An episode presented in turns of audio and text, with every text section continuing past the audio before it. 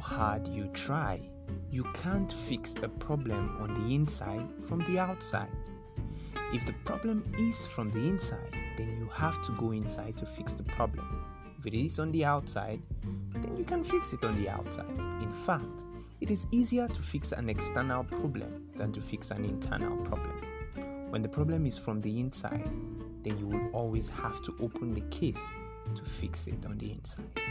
Join me tomorrow as I share with you highlights on Don't Glue It.